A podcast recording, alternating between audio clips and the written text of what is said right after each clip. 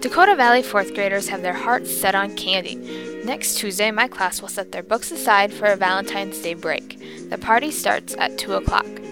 The class will exchange Valentines, candy, and more. This year, students will make their very own treat bags. We'll even play games like Valentine's Day Bingo, and the winners will receive a free item from my store. Another event is coming up on Thursday, February 16th. Third and fourth graders are headed to the Orpheum Theater for a sneak peek of the Sioux City Symphony Orchestra. This is a special presentation of the orchestra. It is featuring the Sioux City Symphony's Composer of the Year. So you can see, Dakota Valley is keeping busy even though winter is a typically dormant time of year.